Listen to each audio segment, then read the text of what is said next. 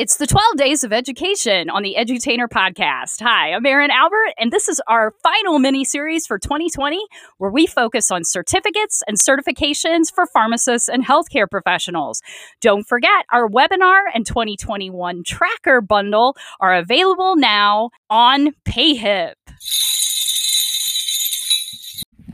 Hey, everybody, Erin Albert, day 11 of the 12 Days of Education.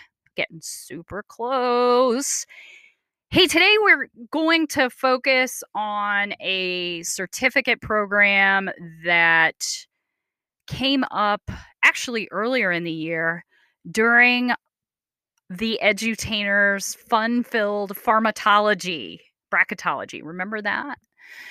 Since we got gypped out of the NCAA Final Four this year, I decided to put together a continuing education program called Pharmatology, where we did a bracket and you all voted on your top favorite continuing education programs for the year. And our winner actually came out of freece.com and Mark Garofoli, who was the designer of the winner, who is a friend of the show. And he actually shared a little bit about this particular certificate a little in depth earlier this year. So that is, drumroll please, the Substances of Abuse Specialty Pharmacist certificate. Although they call it a certification on the website, I really view it as more uh, as a certificate program simply because it appears to be a one and done. It is not something that you have to keep going back and recertifying on. But that being said, under the website, and eh, the website, by the way, is freece.com by PharmCon under this particular certificate, it is 19.75 hours of continuing pharmacy education, and it's got 13 different learning activities in it. It looks at substances of abuse and the pharmacology behind those, as well as clinical cases and how these substances of abuse play out in clinical cases. Also, the registration costs for this particular certificate are $189 for members and $289 for non members. The final exam consists of 100 unique multiple choice questions with a minimum achievement score passing of 70%. You have three attempts to pass it. Final certificate exam has no time limit associated with it. You get 12 months to complete the specialty certificate before it expires and it is not sadly accredited for pharmacy technicians and nurses. It is only available for pharmacists at this time.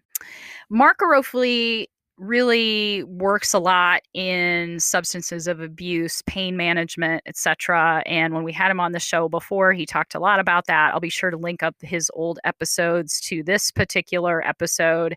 But I really like this because oftentimes in the clinical setting, it's not often on the radar that these patients are taking these substances because they don't want to report themselves taking substances of abuse, right? Yet we still need to know from a pharmacology perspective and a pharmacokinetic perspective that these drugs are on board with a patient because that could adversely affect other medications that we put onto the patient.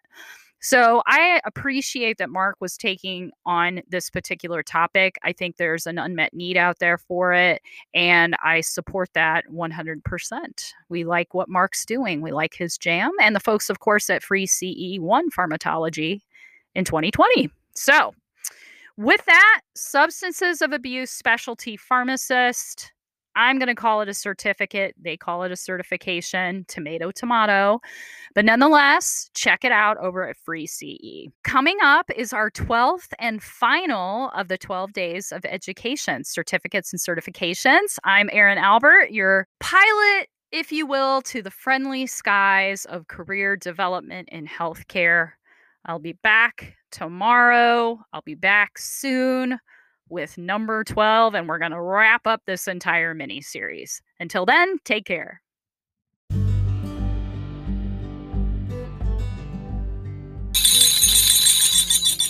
Thanks for listening to another episode of the 12 Days of Education from the Edutainer podcast. This is our final mini series for season three.